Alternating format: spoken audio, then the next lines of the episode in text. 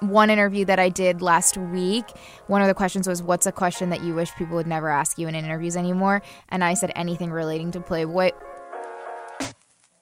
To me, it's just like, it was not that big of a deal. This is Noor Tagouri, and she sounds like she's had enough. Despite being a successful journalist who's produced an award winning docuseries turned podcast called Sold in America, she still got mistaken in Vogue for another Muslim woman, and in another publication, she got mistaken for a terrorist's wife. Admittedly, that's how I know her. Back in 2016, when she became the first hijab wearing Muslim featured in Playboy, I became really interested in her career. Had she not sparked that controversy, I can't be so sure that I'd even know her name. But it turns out that that fallout was just a tiny part of what she had to deal with. I'm Aymann Ismail, and you're listening to Man Up. On this show, every week, we tell honest stories about our lives and investigate where we get our ideas about what it means to be a man. And the unfortunate truth is, my opinions don't really matter. But I really like to share them.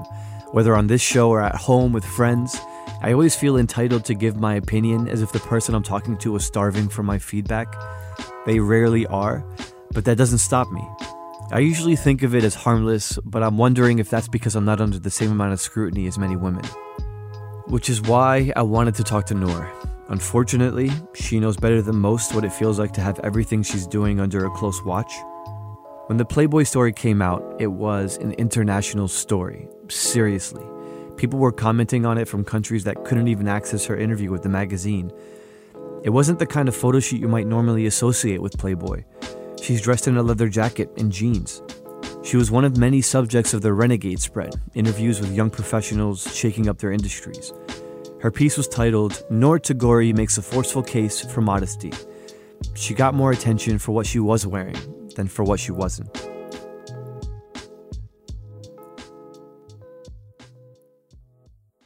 Guys, it is Ryan. I'm not sure if you know this about me, but I'm a bit of a fun fanatic when I can. I like to work, but I like fun too. It's a thing. And now the truth is out there. I can tell you about my favorite place to have fun Chumba Casino. They have hundreds of social casino style games to choose from, with new games released each week. You can play for free anytime, anywhere and each day brings a new chance to collect daily bonuses. So join me in the fun. Sign up now at ChumbaCasino.com. No purchase necessary. VGW. Void were prohibited by law. See terms and conditions. 18 plus. Like I remember when it came out, I was on a shoot for another series that I was working on. Mm-hmm. I put it out and I like put my phone away because I didn't think anything of it. And then obviously everything just exploded. But I just remember like for maybe three weeks straight, it was just Yeah. all over the news all the time. And I really didn't think it was I mean, that serious. The headline was first woman to wear hijab in a Playboy photo shoot. So Yeah. I think it was purposefully. Oh, of course, hundred percent. It was yeah. like, but there were also false reports about it. One thing I think that really kind of shook things up is that in like the Middle East, North Africa, Playboy itself, the website Mm-hmm. is blocked, so nobody could actually read the piece. So there were rumors about like what I was actually doing, how I was posing, and the lack of what I was wearing. That's so corny. So yeah, people That's were freaking out about that. But I mean, I think that most people who reacted the way that they did didn't actually read the piece. So Mm-hmm. to me, I'm like, and this is this is my way of thought for everything that I do is like, I know what my intentions are. Had I or any Muslim man been featured, it would have been such a you? non-story. Oh, obviously, So did you learn anything about the way you were being perceived? the way I was perceived in the Muslim community is what I've been learning consistently over the last seven years is that we struggle, just like every other sub community struggles, with this concept of horizontal hostility, hmm. which is the people that you share similar values and goals with, that you identify with, you have this heightened sense of hostility and strangeness between you because you expect them to live your their lives like you live yours. You expect them to adhere to your standards. And we don't treat people as individuals that way. There's been so many opinion pieces written about it generally about like what women hijab should look like and how Yeah. they should act that people feel like they ha- they're entitled to say Because you wear it, that means like you must assume that you represent all of us. and that that, I, that kind of sucks. So I am I'm 25 right now. When I was 18 years old, I posted a photo on Facebook, and it was a photo of me at an anchor desk, and I posted it on my private Facebook, and I said, "This is what my dream looks like, and I'm going to make it This happen." is the Let Noor Shine hashtag. the Let Noor right? Shine hashtag, Right. yes. And I posted that photo, and I the reason I did so was because I had been saying that this is what I wanted to do since I was a kid, but what I what I never said before was that I was going to ever wear the hijab. Like I was so adamant about never putting on the hijab so that when I did put on the hijab, I was like I can do this, I can do this. I will be the first because I had never seen it done before and I wanted to do that for myself. And from there, I was really vocal about like my journey. And eventually, I made my dream come true. But even when I made my dream come true, like I didn't really like hype it up and say anything like that because I had gotten so much flack about this message, quote unquote. So I do want to share something with you, right? So my sister, when I was growing up, she started wearing the hijab when she was like five years old. Right? Wow. She's never really lived her life ever without Wow. wearing the hijab. That's just, but something that our parents drilled into my head and because two other brothers, all of our heads, was that we were supposed to protect her. So they said, okay, no, Aymann, it's your job as the brother Yeah. to like protect her. And so very early on, one of the things that I had to unlearn from that period was that look, I don't have to protect her. She's her own person. She's way smarter than I am. So I think uh, that's one of the things that I, I believe has to be at play because people feel like when we're always talking about hijab as this lofty Yeah. idea, we see women wearing hijab and we project those ideas onto them. Yeah, I think that that just happens with like women in general. I think that we society also feels very strongly about telling women how to dress and what to wear, and uh, and neglects the fact that there is choice in it. Like when I was working on my documentary "Sold in America," one of the sex workers that I interviewed wrote a, told me that she wrote a piece about how she related to Muslim women who wore the hijab more than anyone because society was always focused on like telling us how to dress.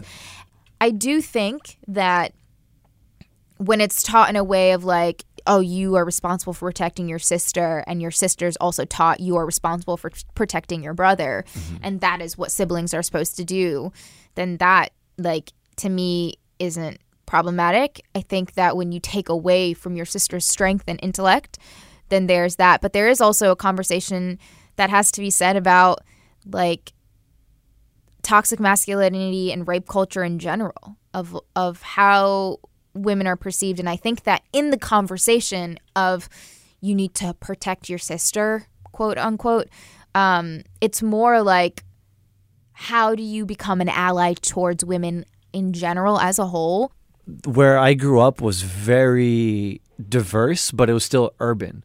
So my exposure for how people behaved and the way people acted and Yeah. dressed was still limited. And it didn't really hit me until when I went to college, where I was really meeting. where'd you go I went to Rutgers, and I would catch myself making comments about how people dressed and the way that be, they behaved. And now that I'm thinking about like how that kind of came out of my mouth and why I felt like I was entitled to those opinions, I'm really worried about the effect that I had on those people. I'm really I'm feeling guilty because I don't want people to feel more insecure or more trapped. Um, but what kind of comments are we talking like for example when i like first joined the msa there was someone who was wearing like a hijab and a, a sl- like a sleeveless shirt and i was thinking oh well my sister was never really allowed to wear that my mom there's no way my mom is wrong so let me say ask her about it right but i was thinking oh my god what a horrible thing to say to somebody and just kind of walk into their Yeah. space without knowing them and being like hey I think this about your your outfit. Yeah. like imposing that. So I'm thinking, what kind of effect did I have on people when I was when I was using totally like using my like f- fake kind of self I wish more people would inflicted would, authority on would women, uh you know? would share that because I know that you're not obviously you're not the only person who had a similar experience. Like I just tuned out people. Like I've had people say things. I have people say that about me all the time, every day, and I kind of just tune that out. I think like I don't know if you also if specifically if you remember Mm-hmm. a person, you should reach out to them and, and say it. Yeah. Tell them. Yep. I would appreciate that. Yeah, I mean, I remember like having those thoughts, and eventually I would say them, and I wouldn't think anything of it. But now that we're having this conversation, I'm thinking, oh my god, like I don't know if that like may have had an effect on someone's self esteem. Right. I don't know if now they have like changed their lifestyle or changed their habits because of something that some asshole said to them in college. Right. I know that if I did not have the support I have, I recognize that I'm very privileged in the support that I have around me with my family and my friends and my mentors. And I know that that would have an effect on people and that has had an effect on people. And I get people who message me every single day telling me they're taking off their hijab because of things like that. Damn. Yeah. Yeah. So it penetrates very deep for people who are already struggling with it because that's the thing is like for one it's personal and two it's like a consistent struggle and so it's like You want everyone to have the support that you had.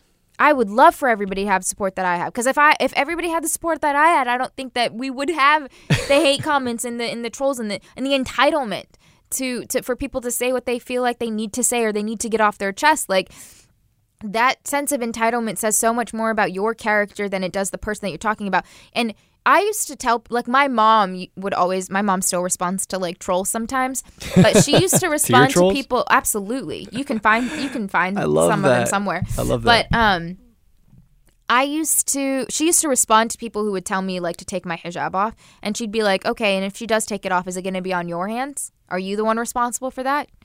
And it's just like, are you not thinking things through? And you never know what people are going through. Like, I look at every single person, even the people who are the most vile to me, and I think, like, wow, I'm so sorry for whatever you're going through.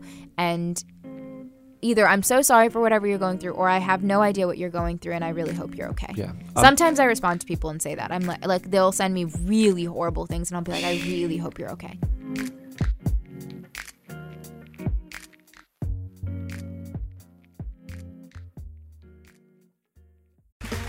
Okay, round two. Name something that's not boring. Laundry? Ooh, a book club.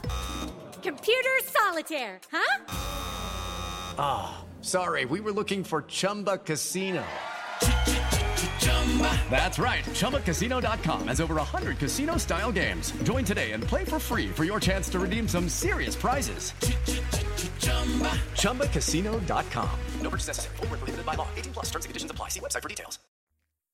On a recent episode, I opened up about how hard it is for me to let online harassment slide. When someone threatened me on Twitter, I answered it and tried to call their bluff. They got to me, probably because I'm not so great at keeping trolls out of my head. But it's something that Noor has gotten great at by necessity. It's like she's taken that pressure to be the perfect hijab wearing Muslim and used it to her advantage. Talking to her is teaching me how that experience of being open to public commentary can be different for women. So I did want to talk to you about the way that men perceive women. Not because you are, are hijab wearing women and people talk about hijab when they really shouldn't, but because of your uh, now award winning podcast, Sold in America. um, we shot the documentary and the podcast became the spin-off and in the documentary i went on this whole personal journey of exploring the sex trade and one of the first trips we actually took was to seattle where i spent time with men who were arrested for buying sex in this class that taught them about toxic masculinity and dismantling patriarchy. And i thought it was genius and i thought it was really great but then i realized that there was still it was still problematic to an extent. There's different ways though to understand like how men perceive women in media and how um, how we teach men about sex and about how they treat women in general. But going back to Sia for Sold in America, just like it was so interesting because they're so I mean, and we can go on forever about this, but there's so mm. many complexities within how men perceive women, especially in today's like digital age. And But just describe that though. How do men see women? We impose a lot of pressure on men as a society. I think men do a lot of that, where they're expected to have certain standards, to carry themselves a certain way, to mm-hmm. bottle things up, and and, and keep things in turn. Like you can't really talk about your feelings, or you can't talk about the things that you're going through, or what it means to actually be a man. And in turn, we end up putting way more pressure on women on how they have to carry that. Like a lot of times, like you go into relationships and these guys who like have never shared their feelings with their families because their their families didn't grow up that way or um, have these conversations just unload everything on their partner. And then it's like you expect your partner to be your therapist. And then all, everything that you know and have and have learned is from like the what you've seen on TV or in porn and it's just like n- things that are not real without acknowledging that they're not real and so you're internalizing all of this toxicity and not knowing how to get it out Yeah. and then further perpetuating like a culture of what it means to be a man and then dumping the responsibility on women. So have you have you encountered that in your life? Yeah. Oh yeah, absolutely. I've encountered it. So how like, do you deal with that? I think you deal with it with like being so open. I'm also like a journalist. I probe, I question why people think the way they think, and I challenge yeah. people and I see the way people get uncomfortable and I also see the way that people like just sigh of relief because they're like, "Wow, I didn't realize I could be like that." Like I didn't realize um it's okay to like talk about these things. I'm, I mean, I'm trying to. I liked what you said about entitlement. and I'm trying to trace back where that entitlement came from for me. How do you see things changing? How do you? How do we get men to feel less entitled? By having conversations like this absolutely. And i know that that's such a cop out slash cliche answer but by having conversations like this that are held in a space like this like it has to be something that is inclusive that that says hey i'm a part of the problem too. What can we do about it? And mm-hmm. it's like everybody has their defense up. So that's why like that's why i'm an open book. Like i will share anything and everything. I will share all of the stories. I'll tell you about everything. You just open up about a story that like a lot of people wouldn't feel comfortable doing. And y when you put it on a podcast like this people who are listening are going to be like oh wow. I didn't realize like that that was me too. I didn't realize i like i wouldn't be alone in this. So i think that that is like a really great start and then holding ourselves accountable and those around us accountable i would Yeah. find a group of friends and have a conversation about this and watch the magic happen when people open up because they finally feel like there's a space where they can i think that's the best way to start and i don't even think we're doing enough of that I felt a bit caught off guard by this conversation. Despite being the subject of ridiculous online harassment, having headlines written about her like, Why as Muslims we can't support Noor Tagouri, it's pretty cool to see how she's responded to that pressure with this much composure. The level of consistent scrutiny that Noor faces would have folded me in half. And what she said here really got to me that it's not simply about saying less, but about understanding the effects of what we say and who we say it to, and that this is a conversation we should be having, especially between men. I mean, I was thinking that all I needed to do in a lot of these cases was to just shut up, but turns out maybe I should speak up more. And that's the show. If you liked it, didn't like it, whatever, here at Man Up, we love getting emails and voicemails, and we'd love to hear from you too. Got thoughts on this week's episode, or maybe got an idea of what to talk about next? Leave a message at 805 626 8707. That's 805 Man Up 07. Or just email us at manup at slate.com. If you like this episode, please consider supporting the kid and leave a review in Apple Podcasts or wherever you like to listen. I read them, believe me, and not only do we appreciate it, it also helps other people find the show. Man Up is hosted and written by me, Aymann Ismail. Our producers are Cameron Drews and Danielle Hewitt.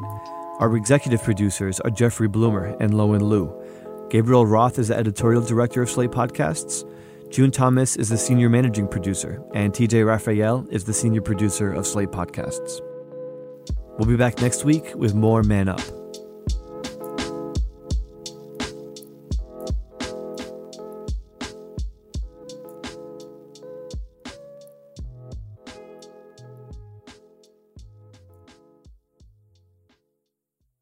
Judy was boring. Hello. Then Judy discovered ChumbaCasino.com. It's my little escape. Now Judy's the life of the party. Oh, baby, Mama's bringing home the bacon. Whoa, take it easy, Judy. The Chumba life is for everybody. So go to ChumbaCasino.com and play over 100 casino style games. Join today and play for free for your chance to redeem some serious prizes.